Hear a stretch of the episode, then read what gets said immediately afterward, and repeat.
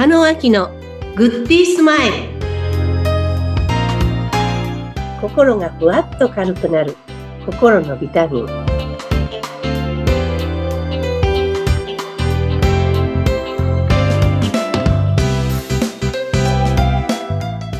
皆さんこんにちは。加野明です。インタビュアーを務めます。ズッピーことズシ秀嗣です、えー、加納さん今週もよろしくお願いいたします。よろしくお願いいたします。はいあの担当直入に今日いただいているテーマ一生懸命って？っていうテーマを加納さんから頂戴しております。はい、えーまずここからちょっとお伺いしてよろしいですか？はいありがとうございます、えーこれまでね自分本位になろうなんていうお話をしてみたりねはい。自分の時間の優先順位をこう知ろうとかいうお話をしました。うん。皆さんね、聞いてみると、その私のクライアントさんもそうです。なんかうまくいかないときには、俺一生懸命頑張ってるんですけどねって。うん俺一生懸命に見えません？とか、はいみたいに質問されたりするんですね。えそういう時って、分かってもらえてない。認めてもらえてない。自分は愛されてない。っていう言葉の裏返しだなと思って私聞いています。ー、ああそっかそっかうんうん確かにそういう要素は多ありまそうですすねよね。うん一生懸命頑張ってる時には多分一生懸命頑張ってるって言わないと思うんですよ。ああそっか。うん。何かがあったから人に自分を認めてほしくて、一生懸命やりましたとかうん。いう、こう、心の叫びになると思うんですね。はい。ですから皆さんの周りで何かあった時に、あの人一生懸命頑張ってるんだけどね、とか、うん。あの人いつも一生懸命だよねっていう言葉を耳にしたり、そして自分で気づいてしまったりするときには、はい。一歩踏み込んでいただいて、はい。その人の言ってる言葉の奥にある本音を引き出してほしいんですね。うん。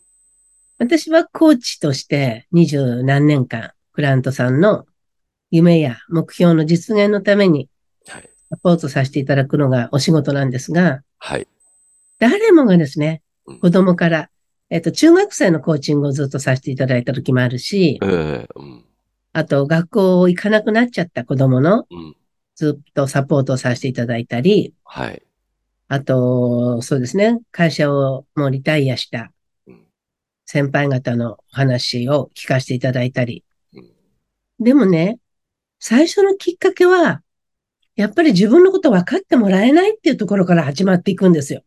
ああ、そうですね。あの、承認欲求というか、自分を認めてほしいのにっていううん気持ちって強いでしょうね、人間って。はい。うん。なので、その結果として、相手を批判したり、はい。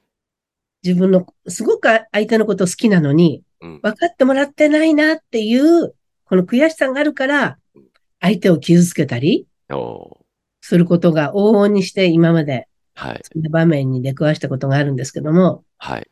もし目の前の人がそんな風に言ってきたら、それっていつ思ったの？うん。なんでそんな風に感じるの？うん。一言声かけてあげてほしいんですね。はい。そして一生懸命頑張ってると思うよって。うん。でも、結果が出ないとしたら、そのやり方じゃないんじゃない？うん。やり方を変える方にフォーカスしないと、はい。その人自身を責める方にフォーカスしてしまうと、うん。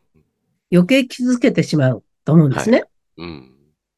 で、今は人のことについてお話ししましたけど、自分自身ですね。うん。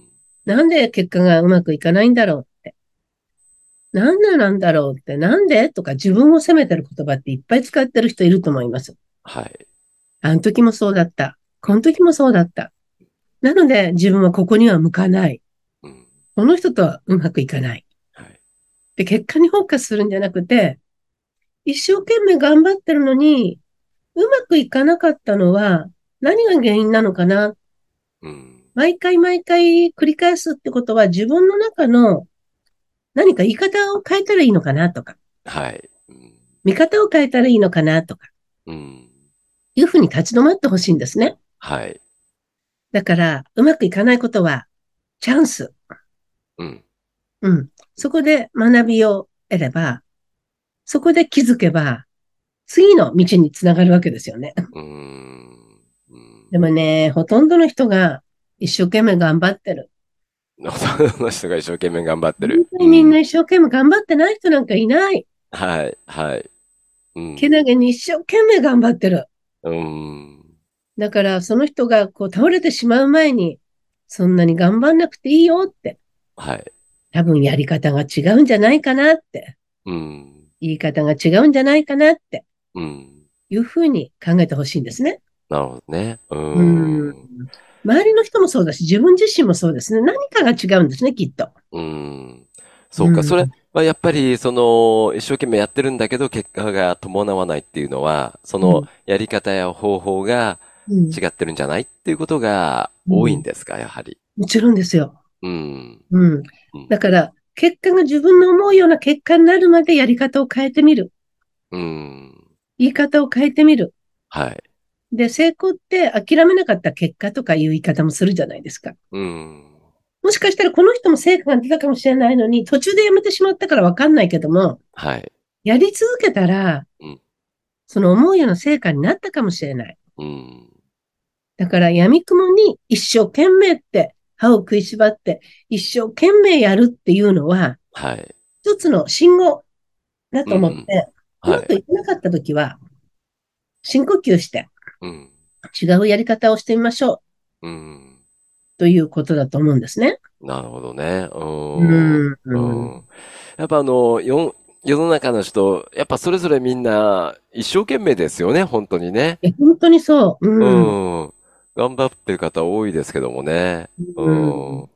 だからうまくいかないときにはもしかしたら情報が違うのかもしれないし、はい。取り組み方が違うのかもしれないし、うん。で、もっと言うなら、うまくいってる人はどういうやり方をしてるのかなって、その人をモデリングするのもいいかもしれないですね。ああ、そっかそっか。うん。うんなるほどね。うまくいってる人はどういうふうに動いてるのかな。どういう考え方を持って、はいうん、言葉を発してるのかなとか。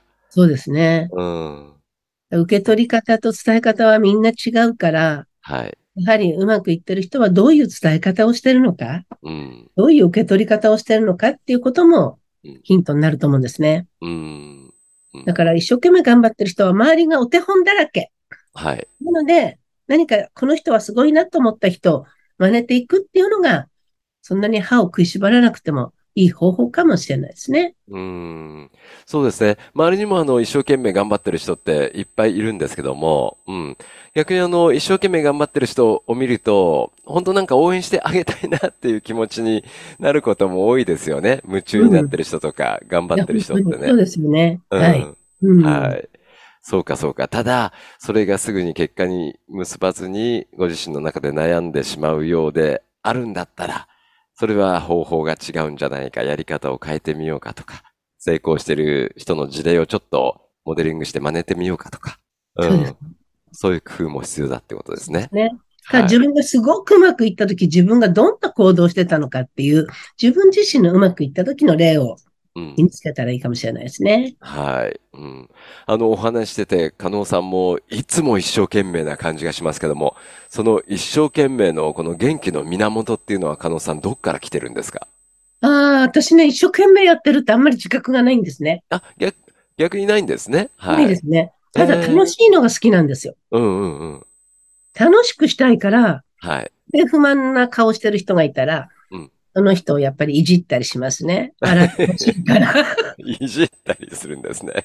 どうしたの？冴えない顔してって。そう、なんか興味深いですね。どうしてそんな顔してるのかなとかね。ああ、そっかそっか。うん、ううん、だから、出来事よりも人にフォーカスしてる人が気になる。うん。あそうですね。人が大好きで楽しいことが大好きな加納さんですね。